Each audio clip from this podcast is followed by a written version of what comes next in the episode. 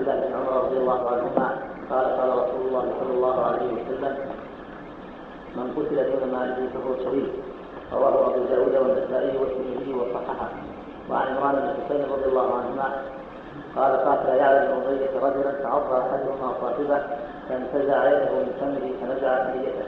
عض أحدهما نعم. عض أحدهما صاحبه فانتزع يده من فمه فنزع ثنيته ثم إلى النبي صلى الله عليه وسلم فقال فقال أيعض أحدكم أخاه كما يعض الفحل لا دية له.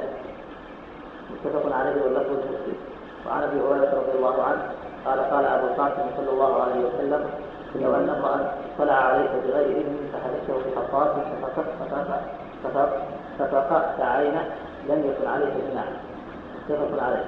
وفي لفظ لأحمد والنسائي وصحابه سلمان فلا دية له ولا قصاص وعن البراء بن عازب رضي الله عنه قال قال رسول الله صلى الله عليه وسلم أن حفظ الكوارث بالنهار على أهلها وأن حفظ الماشيه بالليل على أهلها وأن على أهل الماشيه ما اصابت ماشيتهم بالليل رواه أحمد والأربعة الترمذي وصححه ابن حبان وفي اسناده خلاف. بسم الله اللهم صل على محمد رحمه الله تعالى باب قتال الجاني وقتل المرتد. غاير بين العبارتين قتال الجاني قتل المرتد. ولم يقل باب قتل الجاني وقتل المرتد. ولعل السر في ذلك أن الجاني قد لا يقتل وإنما يحاول دفعه. وهو الصائل. الصائل لا يقتل ابتداء ولكن يحاول دفع شره بالأسهل فالأسهل فلهذا قال باب قتال الجاني. يعني يصول عليه ويبني عليه. فإنك تقاتله بمعنى تدافعه مما في حديث أبي سعيد. قد يقاتله بينه وشيطان في بين يديه المصلين يدافعه بما امكن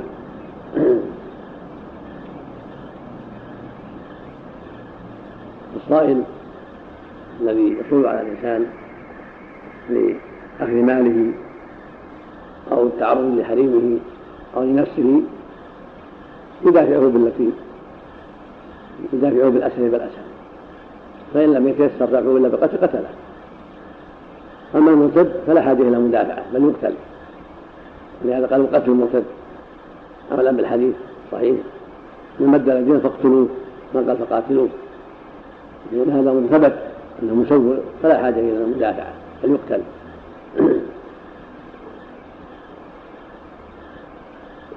الحديث الأول حديث سعيد بن زيد أنه قال من قتل دون مال فهو شهيد. وجاء هذا المعنى في عدة أحاديث بعضها في البخاري وبعضها في غيره. وقتل دون ماله فهو شهيد وقتل دون نفسه فهو شهيد وقتل دون أهله فهو شهيد. روى مسلم الصحيح.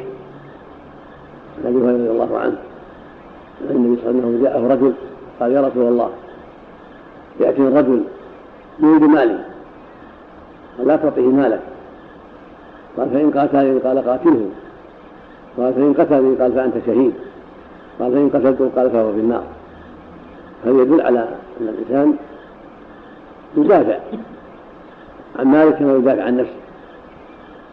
فإذا قتل دون ماله فهو شهيد كما لو قتل دون نفسه. وإن يكابرك على مالك لا مانع من أن تدافعه ولا ولا تعطيه مالك. لا يلزم أن تعطيه مالك. ولا تعطيه مالك دلالة على أنه الأولى ألا يكون جبانا ولا ضعيفا. وألا يسلم له في الحال بل يدافع لأن تسليمه في الحال تجزئة على الباطل ولأمثاله. يقول خافوا مني وافعلوا فيتجرأ له الباطل على ذلك. فينبغي المدافعة وعدم وعدم التسليم.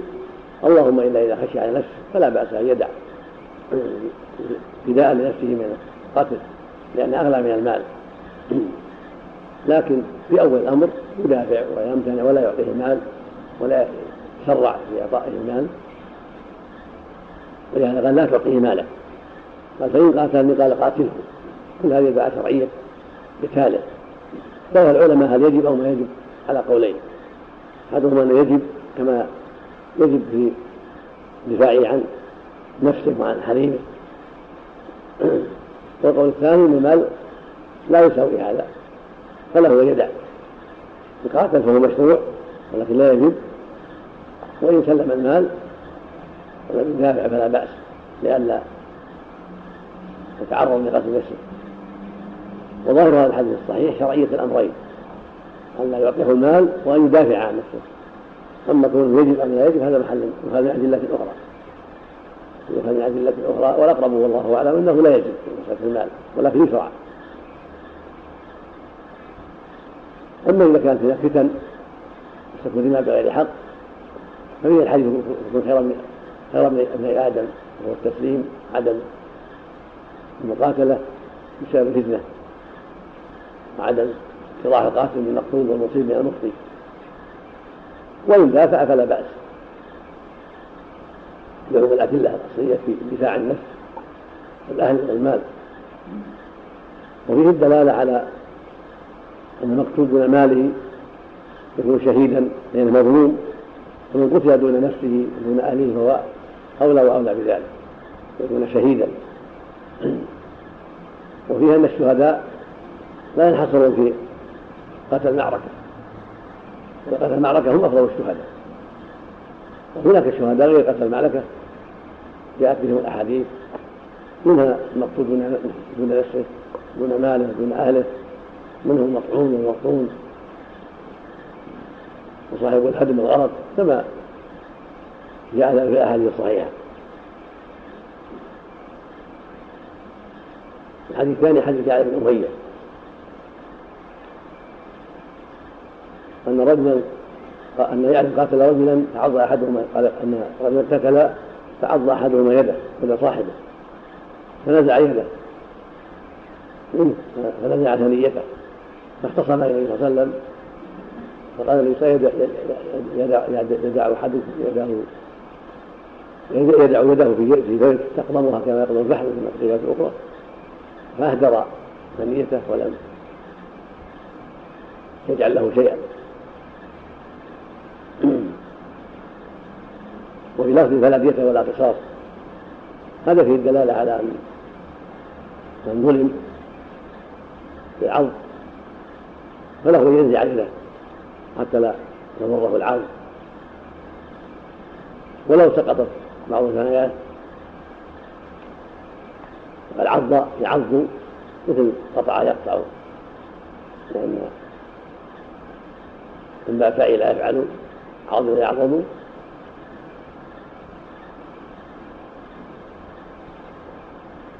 ولهذا فتحت العين. ليس من باب فتحها ولكن من باب فرحة.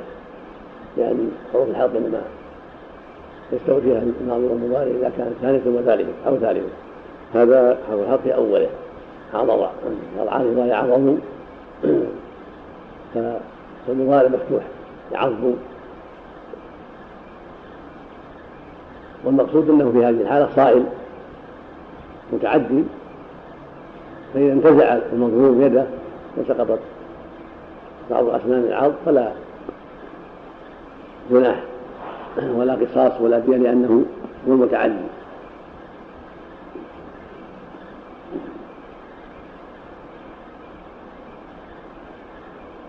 قالوا وهذا إذا لم يتيسر نزعها بغير بغير ما يطرح أسنانه إن تيسر شيء يمكنه إخراج يده بدون سقوط الأسنان فعل ذلك إن تيسر له ذلك. والحديث واضح في أن مثل هذا يهدر ما يجرى عليه بسبب تعديه. وهكذا لو عضه في موضع آخر عضه في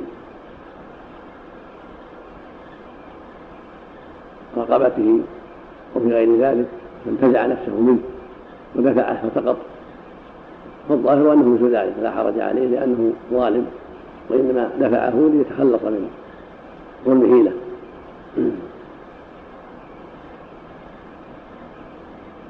وهكذا لو نهره وقام عليه ليدفعه عن بيته أو عن حريمه فسقط في حفرة أو سقط من جدار أو في بئر فلا فهو غير مضمون لأنه متعدي والحارب الخائف قد يعمى عن ما أمامه فيسقط في ما أمامه لخوفه وذعره والحاصل أن المتعدي أمره سهل فيما قد يصيبه بسبب عدوانه فلا يضمن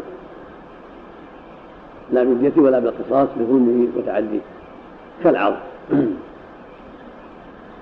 ولهذا لو لعد الحاجة إلى قتله قتله. إذا كان ينتهي شره بالكلام ولا بالنهر ولا بإظهار السلاح بل أقبل عليه أو رفع المسدس أو المنذر ليرميه فإنه له أن يسارعه فيرميه قبله حتى يرضيه ويسلم من شده المقصود أنه نصر عليه مظلوم فله أن يدافع ولو بالقتل.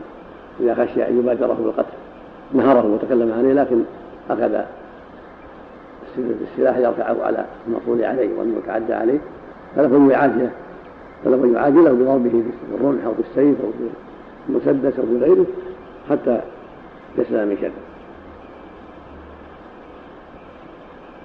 حديث ثالث حديث أبي هريرة رضي الله عنه. النبي صلى الله عليه وسلم قال لو أن امرأ طلع عليه بغير إذن فخلفته بحصاة مشهور في الروايه بخلف الخاء فوقعت عينه لم يكن عليك جناح. في هذا دلالة على أن المتعدي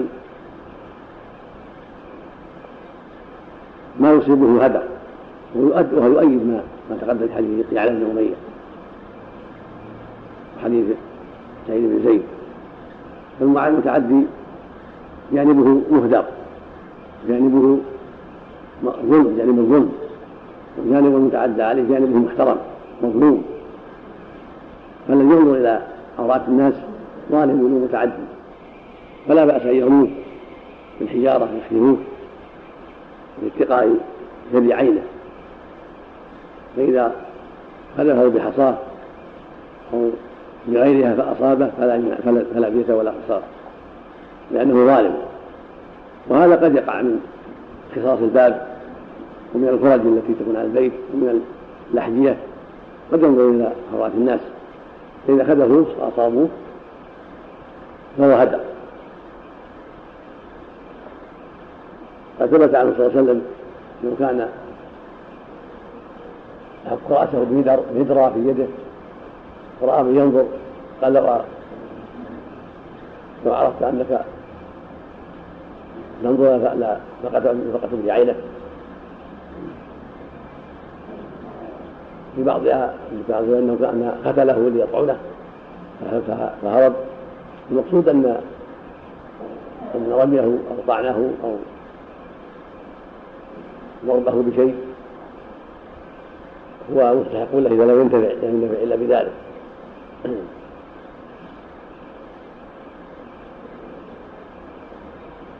وظاهر الحديث أنه لا يتكلم عليه قبل ذلك ولا ينجره قبل ذلك. فإن قال لو أنه طلع إليه فخلفته ولم يقل بعد أن نبهته وبعد أن حذرته. ظاهر النص أنه ولو لم يبدأه بالإنذار وأن المتعدي من المظلوم أن يبتدئه بيرد عدوانه. وهذا قد يرد على ما قال العلماء أنه يبدأ بالأسهل فالأسهل الصائل كما تقدم. ولعل الفرق في ذلك أن الصائل قد يتقى شره شر قصد اخذ المال والدم بالمدافعه بالأسهل لكن الناظر ما في حيلة لأنه نظرته سريعة يطلع على العورات ففي امهاله تمكينه من المطالعة. قد لا ينفذ بالتحديد فجاز أن يخلف بخلاف الصائل لأخذ المال أو لأخذ فإن مدافعته ممكنة وقتله شديد فلا إشارة إلى قتله إلا عند الحاجة. وهل يلحق بذلك؟ ما إذا كان الباب مفتوحا أو يقال هذا تفريط من أهل البيت كأنهم أجل من الناس ينظروا ذكر لبعض أهل العلم أن هذا عذر في عدم خلفه لأنه هم الذين فتحوا الباب وجعلوا أوراتهم مفتوحة للناس. وهذا هو الأقرب والله أعلم أنه إذا كان الباب مفتوح فلا يدخل في حكم من نظر من فرجة أو من خلال الباب أو من الحية فوق والله أعلم. وبكل حال هذا أمر خطير ويدل على أن الشريعة تعظم عورات الناس وتشدد في عورات الناس تشدد في عقوبة من تعدى على عورات الناس. وهل يقاس على ذلك السمع إذا أصغى بأذنه هل يطعن في الأذن؟ هل يقاس على على النظر؟ قاسه بعضهم على النظر قال إنه يطعن إذا اصغى بأذنه بالسماع وقال اخر لا لا قياس. والأقرب عدم القياس في هذا ولكن ينذر ويحذر لأن نظرة الأذن أشد ولأن اذى الأذن أخف من اذى البصر البصر يبصر العورات ويراها والاذن ما تسمع الكلام فقط فهو فهي أسهل فالقياس فيه نظر ليس مستويين ليس فرع مساوي الأصل من كل وجه. بل اقرب الإنذار والتحذير دون أن يطعن. نعم. الحديث الرابع حديث البراء بن عازب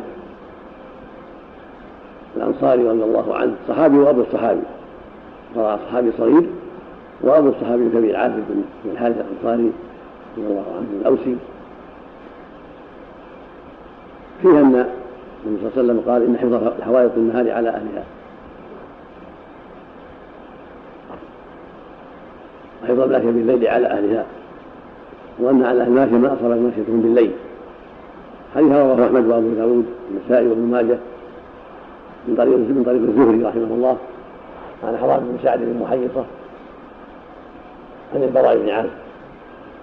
ورواه حرام أيضا عن محيصة جده عن النبي صلى الله عليه وسلم. وقد يختلف على الزهري في ذلك. ولهذا قال المؤلف في اختلاف. فإن رواه جماعة عن الزهري عن حرام أن ناقة للبراء تعدت على زرع قوم ورواه جماعة عن حرام عن البراء نفسه. ورواه آخر عن الزهري عن حرام عن جده. ولكن هذا الاختلاف لا يضر الحديث هو ثابت ودليل على فلعل حراما رواه عن البراء وعن جده فلا منافاة يقول لك في الشيخان البراء وجده. وأما كونه قد يقول أن ناقة ولا يرفع فلان الإنسان قد يضعف بعض الأحيان ويخبر بالحديث ولا يسنده متصلا كما يقول التابعي قال رسول كذا اختصارا أو يقول لواحد منا الآن قال رسول الله كذا ولا يأتي بالسند. فالحاصل أن كونه كون كون حرام بعض الأحيان لا يسوقه عن المرأة وعن محيصه بل يقول قال رسول الله ويقول إن ناقة في عهد فعل كذا فجر كذا لا ينافي الرواية التي فيها الاتصال والرفع قال البغوي رحمه الله في السنة إن أهل العلم أخذوا بهذا الحديث وقالوا إن الماشيه تحفظ ليلا لأن الناس يغفلون عن مسارعهم وينامون فعلى المشي يحفظوها ليلا. وأما النهار فعلى المزارع المستيقظون يحفظوا مزارعهم يصونوها. وأن على الماشي ما اصابت ماشيه بالليل. هكذا أخذ أهل العلم بهذا الحديث. قالوا ويلحق بذلك إذا ارعاها قرب الحمى فإنه مثل لو رعت بالليل يرمل صاحبها. وهكذا لو كان معها صاحبها قائدا أو راكبا أو سائقا أو حولها وتركها ترعى فانه يرمل لأنه تركها في أموال الناس. وإذا رعاها حول الحمى فهو ظالم أيضا. ولهذا قال النبي صلى الله عليه وسلم في من أتى الشبهات كالراعي حول الحمى يشبه أن يقع فيه ومتعدي فليبعدها عن الحمى عن الخضراوات في المحلات البعيدة عن مزارع الناس.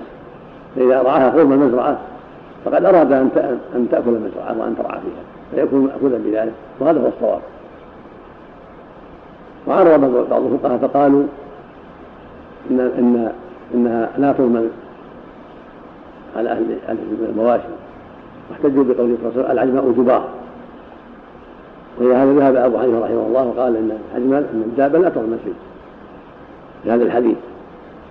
والجواب عن هذا عند الجمهور أن جبار خبر عام وحديث المزارع خبر خاص وحديث الراية حين خبر خاص فلا يعارض الخاص بالعام قاعدة أن الأدلة الخاصة تقضي على الأدلة العامة. هي جدار إذا لم يكن معها أحد ولم تكن حول محل محل حول حول مزارع الناس ولم تكن بالليل. فيجب حمل الحديث على ما يليق به وحمل الحديث حمل الحديث على ما يليق به ولا يجب يعارض هذا بهذا. فإن الأدلة يصدق بعضها بعضا ويؤيد بعضها بعضا ولا يكذب بعضها بعضا فالعجماء الكبار يعني هدر إذا كانت بعيدة عن مزارع الناس أو كان ذاك يعني في محل لا يعد فيه صاحبه ملوما. وأما إذا كان في الليل في محل يعد ملوما كرعاية حول المزارع أو تركها تأكله معها راكب أو قائد أو أو سائر أو حولها. هذا يعتبر متعديا فلا تكون عزماؤه جبارا والله أعلم. نعم. هذا. لا يملكه إلا صاحب الدار فقط.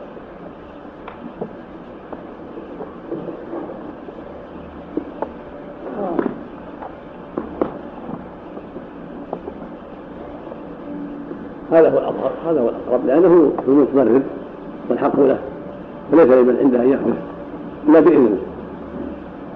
هذا هذا هو الأظهر نعم.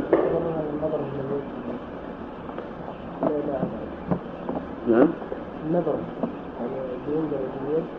لا عورات النساء مطلقا لأن البيوت حتى لو ما في نساء قد يكون في عورات نعم. حتى لو ما في نساء الله يجعل نعم. يكون حوادث السيارات ما يكون في يعني في الشهداء نعم.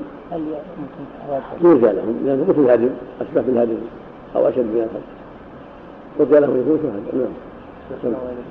نعم. بالنسبة للسائل لو قتله نعم. لو قتله لابد له من بينة ولا نعم. كيف يعني؟ قتله بدون يقتص منه لو قال ان تعدى عليه وقتلته لا يقبل إلا ببينه إلا كان فتح باب الشرع على الناس. ولو عشرة يدافع مهما أمكن حتى يسلم. لكن ذكر بعض أهل العلم إذا كانت هناك قرائن يقبل كما قال صاحب الإنصاف وغيره من الجاوي رحمه الجماعه قالوا يوجد قرائن يعني كان الرجل ما يتهم بانه قتل هذا الرجل. وكان هذا الرجل مقتول معروفا بالشر والفساد والتعدي على الناس. وجد قتيلا في بيت المتعدى عليه.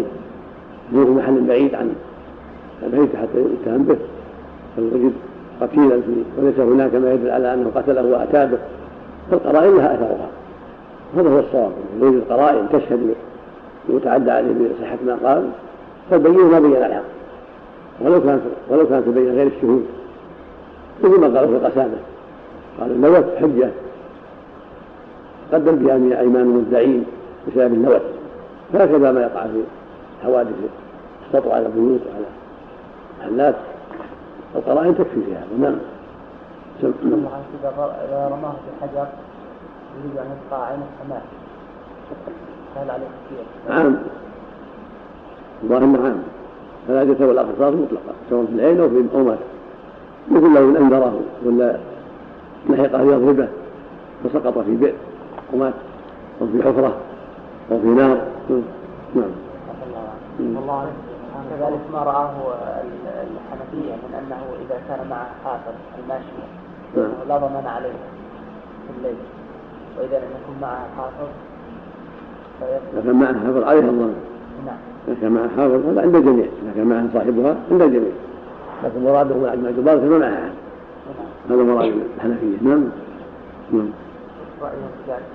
إذا كان أحد نفس الشيء لا صوما إذا كان في النهار. إلا إذا رعاها حول الحمام. نعم. وما قوله من المطلقة غلط. والحنفية في هذا غلط. نعم. نعم. نعم.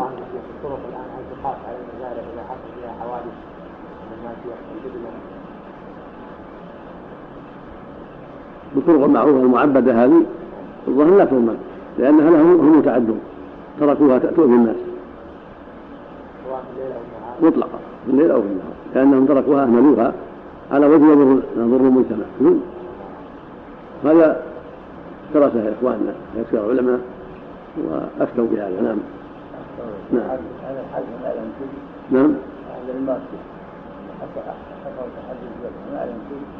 هذا عاد يرجع إلى تختلف المسائل قد يرجع إلى المحكمة لكن الناقة هدر.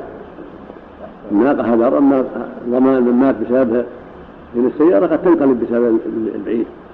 وقد يموت جماعة من أهل السيارة بسبب الانقلاب أو الصدام نعم هذا يضمن صاحب البعير من مات من مات بسبب بعيره هذا محل الله. نعم. بسم الله الرحمن الرحيم. الحمد لله رب العالمين والصلاة والسلام على نبينا محمد وعلى آله وصحبه أجمعين. قال الحافظ ابن حجر رحمه الله تعالى وعن معاذ بن جبل رضي الله عنه في رجل أسكن ثم تهور لا أجلس حتى يقتل. قضاء الله ورسوله فأمر به فقتل. متفق عليه. في رواية لأبي داود وكان قد أصيب قبل ذلك. لعل فأمر به. لأن المقصود هو معاذ الآن. الآن غيره لكن المؤلف اختصر الحديث. نعم. نعم أحسن. لأن الآن أبو موسى. نعم. أمر به فقتل. متفق عليه. في رواية لأبي داود وكان قد استجيب قبل ذلك. وعن ابن عباس رضي الله عنهما قال قال رسول الله صلى الله عليه وسلم من بدل دينه فاقتلوه. رواه البخاري. وعنه رضي الله عنه أن أعمى كانت له أم ولد تشكي النبي صلى الله عليه وسلم. كانت له أن أعمى كانت له أم ولد تشكي النبي صلى الله عليه وسلم وتقع فيه فينهاها فلا تنتهي. فلما كان ذات ليلة أخذ المغول فجعله في بطنها واتكأ عليها فقتلها. فبلغ ذلك النبي صلى الله عليه وسلم فقال أنشهد فإن دمها هدر. رواه أبو داود ورواته الثقات بسم الله الرحمن الرحيم اللهم صل على محمد. اللهم صل وسلم على رسول الله وعلى آله وأصحابه ومن اهتدى أما بعد هذه الأحاديث ثلاثة. بقية أحاديث باب. قتال الجاني وقتل المرتد. ويتعلق بالشق الثاني. قتل المرتد. الأول حديث معاذ. ابن جبل الأنصاري الخزرج رضي الله عنه ومعروف ومناقبه كثيرة ومعلومة رضي الله عنه. ومنها قوله صلى الله عليه وسلم أعلم أمتي بالحلال والحرام بن جبل يقول رضي الله عنه أنه لما أن يهوديا أن زمان ثم تهود فقال لا أجل حتى يقتل قضاء الله ورسوله. فأمر به فقتل. أصل قصة في رواية أبي موسى. أن النبي صلى الله عليه وسلم بعث أبا موسى ومعاذ إلى اليمن. هذا على جانب وهذا على جانب من اليمن. وكان يتزاوران. فجاء ذات يوم معاذ يزور أبا موسى في محله. فإذا عنده شخص مربوط مقيد فقال ما هذا؟ قال هذا رجل أسلم ثم عاد إلى دين الخبيث. فقال معاذ وعلى وعلى الراحلة لم ينزل لا انزل حتى يقتل قضاء الله ورسوله. فقال انزل فإنه لم يؤت به إلا ليقتل. قال لا انزل حتى يقتل حتى يقتل. فأمر به أبو موسى فقتل لأنه أصر على ردته ولم يسلم.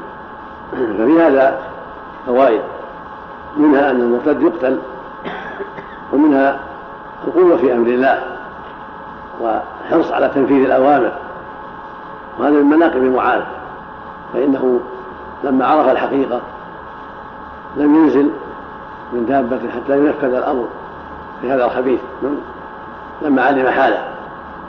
فدل ذلك على أن ينبغي المؤمن ولولاة الأمور المبادرة إلى أوامر الله ورسوله والمسارعة إليها والحرص على عدم تأخيرها لأسباب لا وجه لها.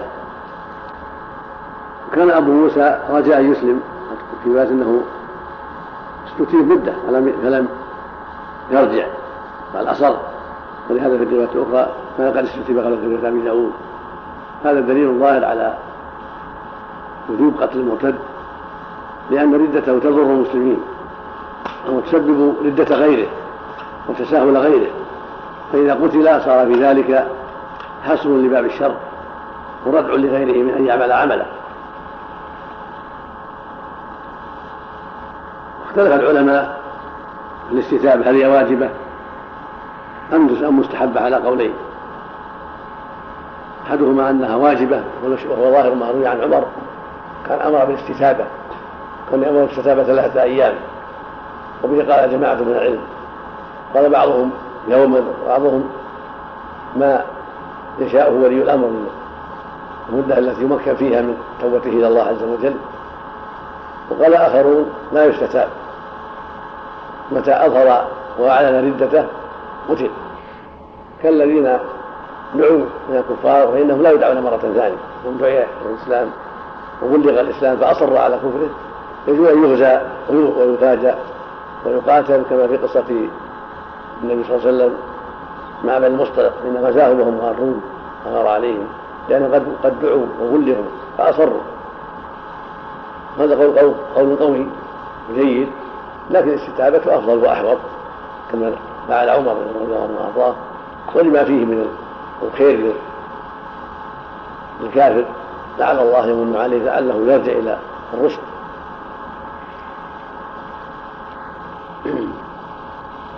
والحديث الثاني حديث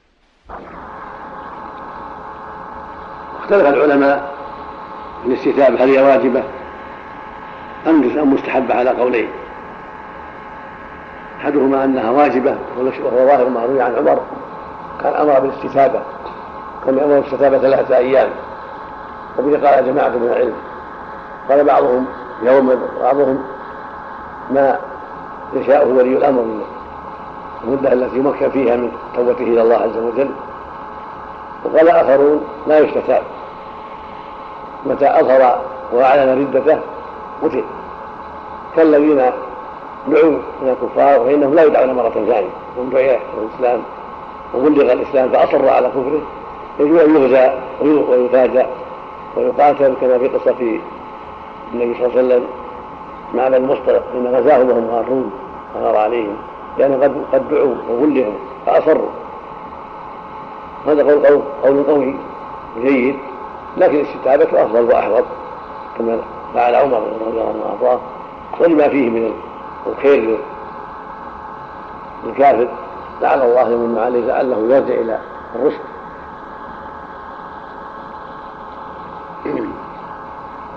والحديث الثاني حديث ابن عباس رضي الله عنهما أن النبي صلى الله عليه وسلم قال من بدل دينه فاقتلوه خرجه البخاري في الصحيح. هذا يدل على وجوب قتل المرتد وهو أمر مجمع عليه. اجمع العلماء على أن المرتد يقتل. لما عرفت سابقا من المصلحة في ذلك. وهذا يعم الرجل والمرأة. أما الرجل فمحل اجماع وأما المرأة فمحل خلاف لكن الجمهور على أنها تقتل أيضا. يعم الحديث. وللمعنى العام الذي يستوي فيه الرجل والمرأة في هذا. وتشبث بعض الناس بإنكار النبي صلى الله عليه وسلم قتل النساء والصبيان. وقال إن المرأة لا تقتل إذا ارتدت لأن الرسول أنكر قتل النساء والصبيان. وهو هذا عن أبي حنيفة رحمه الله. وجاوب عن هذا أن الرسول صلى الله عليه وسلم أنكر قتل النساء والصبيان من الكفار المسلمين. أما المرتد هذا خبر خاص وحكم خاص المرتدات. أما الصبي لا لا يقتل حتى يبلغ إذا بلغ تكليف وأصر على الردة قتل. وهذا هو الحق. ما قاله الجمهور في هذا هو الحق. أن قاتل يقتل أن قتل الحكم يعم الرجال والنساء المكلفين. لأن في ذلك حسب مراد الشر والقضاء على وسائل الردة وردع من قد يهم بهذا الأمر تأس بغيره. والحديث الثالث حديث ابن عباس أيضا. أن رجل أعمى كان له وليدة كان له أم ولد. كانت تشتم النبي صلى الله عليه وسلم وتسبه فينهاها سيدها فلا تنتهي. فلما كان في بعض الليالي ورآها مصرة على عملها السيء هذا المعول ربطه الشاذ بالعين المهملة. وربطه غيره بالغين المغول قالوا إن سمي مغولا لأنه يغتال يعني يجعل تحت الثياب وسيف قصير. يسمون بعض الناس عن سيف صغير يغتال به الناس يغتال به صاحبه الناس إما لحق وإما لباطل. فوضعه على بطنها ثم اتكى عليه حتى قتلها بسبب سبها وكفرها وضلالها. فلما بلغ النبي ذلك قال الا اشهد أن دمها هدر هذا يدل على أن من سب الله ورسوله فان دمه هدر وأن من قتله لا لا يؤخذ به ولا سيما إذا كان سيد الأمة أو سيد العبد لأنه مالكه قد نهاه وقد استتابه فأدم عليه. فإذا كان مثل هذا فإنه هدر ولا ولا خرج عليه في قتله غيرة لله وانتقاما لرسوله صلى الله عليه وسلم وحسبا لما قد يترتب على إمهاله وتركه من الشر. وهذا في مثل هذه الحال في مثل من قتل جاريته أو غلامه يسبهم الله ورسوله. أما أفراد الناس فليس لهم التعدي على من سب ولكن يرفع أمره. يرفعون أمره وينطقونه ويرفعون أمره إلى ولي الأمر ليجد فيما يلزم. حتى لا تكون الأمور فوضى وتلاعب ودعوى لا يعرف لها مدى. بل من وجد من يسب وجب عليه يرفع بأمره وأن يستعين بإخوانه في ذلك حتى ينكر هذا المنكر العظيم. وليس له أن يقدم على قتل لأنه قد لا يتثبت الأمور قد يتهم بأن له هوى قد لا يثبت ما ادعاه ولكن يرفع الأمر إلى ولي الأمر يقوم باللازم في ذلك. هكذا ذكر أهل العلم. وذكروا أن من تعدى فقدا يعزر إذا ثبت صحة ما قال وإلا فالقصاص. الله أعلم. نعم.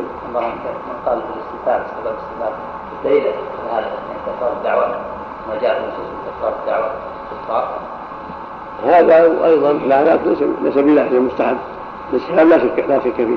مما دعا النبي اليهود على الخير مرة أخرى؟ الاستحباب لا بأس لكن الكلام في الوجوه محل النظر.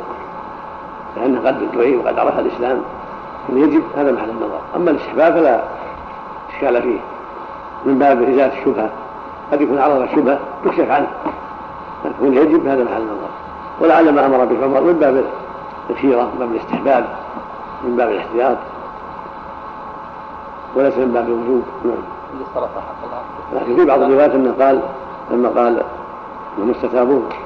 قال اللهم إني أبرأ إليك. اللهم إن هذا لم أشهده ولم أمر به ويظهر منه الوجوب. قال هل استتبتموه في كل حال فهو محل نظر والاستتابه هي حيطه في قصة من في قصة شخص قتل قتله بعض نوابه ولم يستتب ما أذكره نعم المصطلح التي صرفت الأمر عن وجوب الاستحباب. نعم. المصطلح غير عنه وهو كما في الصحيحين. نعم. نعم. بسم الله الرحمن الرحيم. نعم. هذا سمى نعم. سمى فيه. سندي ولا؟ نعم. مغول هذا تسميته. ثم سنجي سين نون قافية سنجي ما في شيء الله فأنا هذا أعرفه وأنا صغير. يسمونه السيف الصغير هذا يسمونه سنجي ولعله إلى الآن يسمونه سنجي لا غير الخنجر هذا سن طويل أطول من الخنجر مستطيل دقيق. يدس في في مع مع تارة مع السيف تارة مع الجندق لكن الأمر الأخبار يحطونه في بعضها في عصا من العصا. خفيف بسم الله الرحمن الرحيم. الحمد لله رب العالمين. صلى الله وسلم على نبينا محمد. قاموس في المغول والمعول في باب الله. أنت عندك تقرير جديد. نعم. في غول وعلى آله وصحبه أعوذ بالله من الشيطان الرجيم. بسم الله الرحمن الرحيم. قل ما كنت بدعا من الرسل وما أدري ما يفعل بي ولا بكم. إن أتبع إلا ما يوحى إلي وما أنا إلا نذير مبين.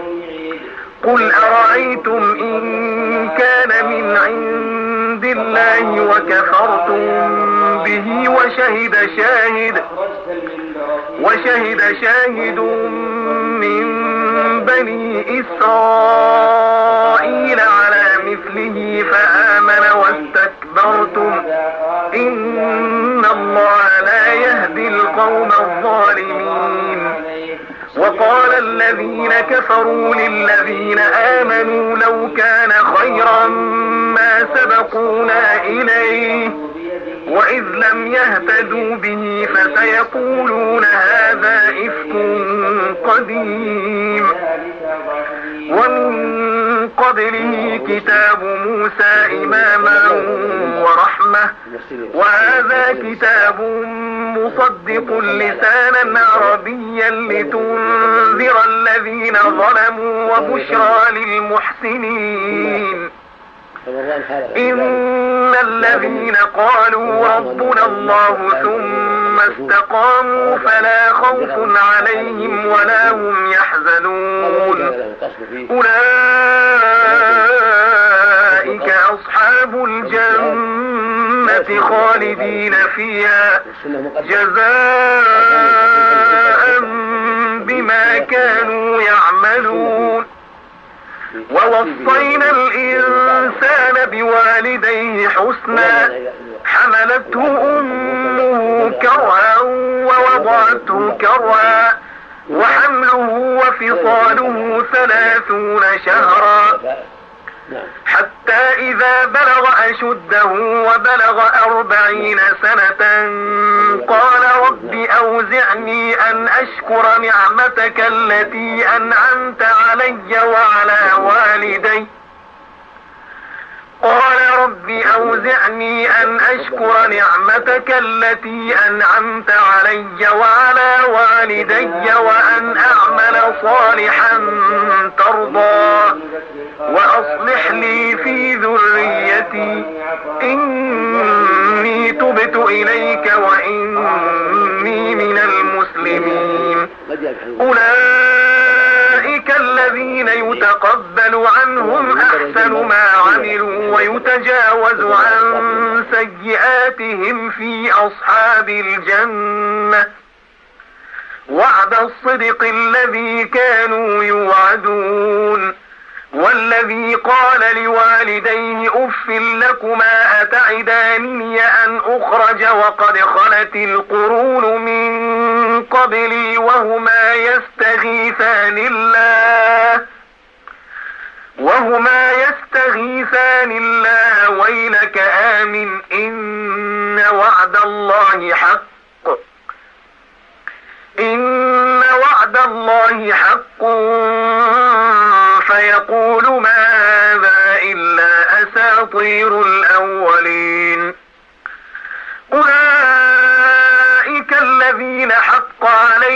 القول في أمم قد خلت من قبلهم من الجن والإنس إنهم كانوا خاسرين ولكل درجات مما عملوا ولنوفيهم أعمالهم وهم لا يظلمون ويوم يعرض الذين كفروا على النار أذهبتم طيباتكم في حياتكم الدنيا واستمتعتم بها فاليوم تجزون عذاب الهون بما كنتم تستكبرون في الأرض بغير الحق وبما كنتم تفسقون واذكر أخا عاد إذ أنذر قومه بالأحقاف وقد خلت النذر من بين يديه ومن خلفه ألا تعبدوا إلا الله. إني أخاف عليكم عذاب يوم عظيم. قالوا أجئتنا لتأفكنا عن آلهتنا فأتنا بما تعدنا إن كنت من الصادقين. قال إنما العلم عند الله وأبلغكم ما أرسلت به ولكني أراكم قوما تجهلون. فلما رأوه عارضا مستقبل أوديتهم. قالوا هذا عارض ممطرنا بل هو ما استعجلتم به. ريح فيها عذاب أليم. تدمر كل شيء بأمر ربها. فأصبحوا لا ترى إلا مساكنهم. كذلك نجزي القوم المجرمين. ولقد مكناهم في ماء مكناكم فيه وجعلنا لهم سمعا وأبصارا وأفئدة. فما أغنى عنهم سمعهم ولا أبصارهم ولا أفئدتهم من شيء إذ كانوا يجحدون بآيات الله وحاق بهم ما كانوا به يستهزئون. ولقد أهلكنا ما حولكم من القرى وصرفنا الآيات لعلهم يرجعون. فلولا نصرهم الذين اتخذوا من دون الله قربانا آلهة بل ضلوا عنهم وذلك إفكهم وما كانوا يفترون. وإذ صرفنا إليك نفرا من الجن يستمعون القرآن فلما حضروه قالوا أنصتوا ولوا إلى قومهم منذرين. قالوا يا قومنا إنا سمعنا كتابا أنزل من بعد موسى مصدقا لما بين يديه يهدي يهدي إلى الحق وإلى طريق مستقيم. يا قومنا أجيبوا داعي الله وآمنوا به يغفر لكم من ذنوبكم ويجركم من عذاب أليم. ومن لا يجب داعي الله فليس بمعجز في الأرض وليس له من دونه أولياء. أولئك في ضلال مبين. أولم يروا أن الله الذي خلق السماوات والأرض ولم يعي بخلقهن بقادر على أن يحيي الموتى بلى إنه على كل شيء قدير. ويوم يعرض الذين كفروا على النار أليس هذا بالحق؟ قالوا بلى وربنا. قال فذوقوا العذاب بما كنتم تكفرون. فاصبر كما صبر أولو العزم من الرسل ولا تستعجل. لهم كأنهم يوم يرون يوعدون لم يلبثوا إلا ساعة من نار بلاغ. فهل يهلك إلا القوم الفاسقون؟ بسم الله الرحمن الرحيم. الذين كفروا وصدوا عن سبيل الله أضل أعمالهم. والذين آمنوا وعملوا الصالحات وآمنوا بما نزل على محمد وهو الحق من ربهم وهو الحق من ربهم كفر عنهم سيئاتهم وأصلح بالهم. ذلك بأن الذين كفروا اتبعوا الباطل وأن الذين آمنوا اتبعوا الحق من ربهم. كذلك يضرب الله للناس أمثالهم. فإذا لقيتم الذين كفروا فضرب الرقاب. حتى إذا أثخنتموهم فشدوا الوثاق. فإما منا بعد وإما فداء حتى تضع الحرب أوزارها ذلك ولو يشاء الله لانتصر منهم. ولكن ليبلو بعضكم ببعض. والذين قاتلوا في سبيل الله فلن يضل أعمالهم. سيهديهم ويصلح بالهم ويدخلهم الجنة عرفها لهم. يا أيها الذين آمنوا إن تنصروا الله أقدامكم. والذين كفروا فتعسا لهم وأضل أعمالهم. ذلك بأنهم كرهوا ما أنزل الله فأحبط أعمالهم. أفلم يسيروا في الأرض فينظروا كيف كان عاقبة الذين من قبلهم دمر الله عليهم. وللكافرين أمثالها. ذلك بأن الله مولى الذين آمنوا وأن الكافرين لا مولى لهم.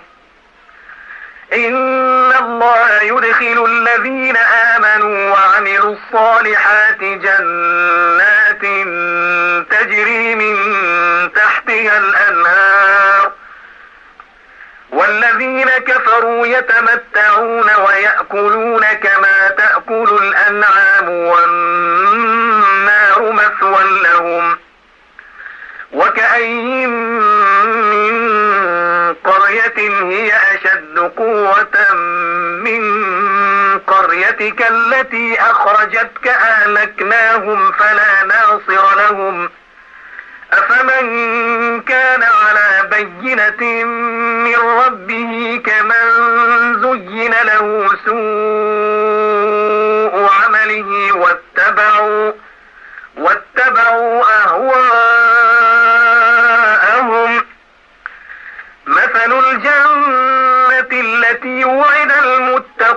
فيها أنهار من ماء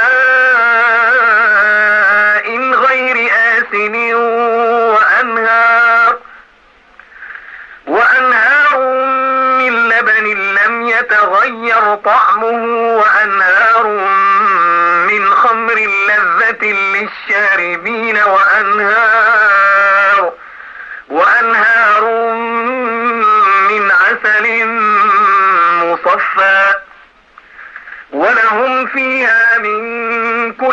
الثمرات ومغفرة من ربهم كمن هو خالد في النار. وسقوا وسقوا ماء حميما فقطع أمعاءهم. ومنهم من يستمع إليك حتى إذا خرجوا من عندك قالوا للذين أوتوا العلم ماذا قال آنفا أولئك الذين طبع الله على قلوبهم واتبعوا أهواءهم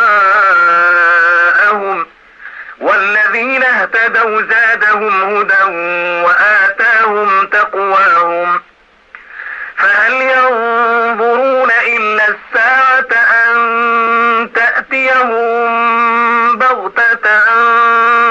فقد جاء أشراطها. فأنى لهم إذا جاءتهم ذكراهم فاعلم أنه لا إله إلا الله واستغفر لذنبك وللمؤمنين والمؤمنات. والله يعلم متقلبكم ومثواكم. ويقول الذين آمنوا لولا نزلت سورة فإذا أنزلت سورة محكمة وذكر فيها القتال رأيت الذين في قلوبهم مرض ينظرون إليك ينظرون إليك نظر المغشي عليه من الموت. فأولى لهم طاعة وقول معروف. فإذا عزم الأمر فلو صدقوا الله لكان خيرا لهم. فهل عسيتم إن توليتم أن تفسدوا في الأرض وتقطعوا أرحامكم؟ أولئك الذين لعنهم الله فأصمهم وأعمى أبصارهم. أفلا يتدبرون القرآن أم على قلوب أقفالها؟ إن الذين ارتدوا على أدبارهم من بعد ما تبين لهم الهدى الشيطان سول لهم وأملى لهم. ذلك بأنهم قالوا للذين كرهوا ما نزل الله سنطيعكم في بعض الأمر والله يعلم أسرارهم. فكيف إذا توفتهم الملائكة يضربون وجوههم وأدبارهم؟ ذلك بأنهم اتبعوا ما أسخط الله وكرهوا رضوانه فأحبط أعمالهم. أم حسب الذين في قلوبهم مرض أن لن يخرج الله أضغانهم؟ ولو نشاء لأريناكهم فلعرفتهم بسيماهم. ولتعرفنهم في لحن القول. والله يعلم أعمالكم. ولنبلونكم حتى نعلم المجاهدين منكم والصابرين ونبلو أخباركم. إن الذين كفروا وصدوا عن سبيل الله وشاقوا الرسول من بعد ما تبين لهم الهدى من بعد ما تبين لهم الهدى لن يضروا الله شيئا وسيحبط أعمالهم. يا أيها الذين آمنوا أطيعوا الله وأطيعوا الرسول ولا تبطلوا أعمالكم. الذين كفروا وصدوا عن سبيل الله ثم ماتوا وهم كفار فلن يغفر الله لهم. فلا تهنوا وتدعوا إلى السلم وأنتم الأعلون والله معكم ولن يتركم أعمالكم.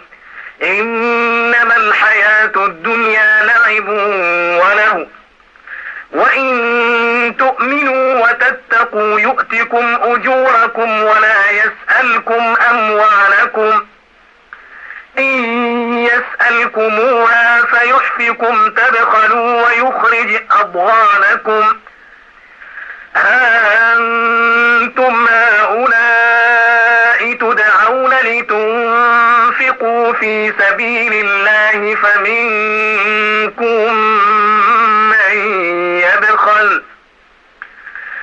ومن يبخل فإنما يبخل عن نفسه والله الغني وأنتم الفقراء وإن تتولوا يستبدل قوما غيركم ثم لا يكونوا أمثالكم بسم الله الرحمن الرحيم إنا فتحنا لك فتحا مبينا ليغفر لك الله ما تقدم من ذنبك وما تأخر ويتم نعمته عليك ويتم نعمته عليك ويهديك صراطا مستقيما وينصرك الله نصرا عزيزا هو الذي أنزل السكينة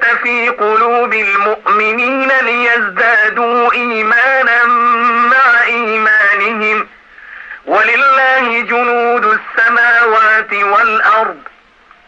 وكان الله عليما حكيما ليدخل المؤمنين والمؤمنات جنات تجري من تحتها الأنهار خالدين فيها خالدين فيها ويكفر عنهم سيئاتهم وكان ذلك عند الله فوزا عظيما ويعذب المنافقين.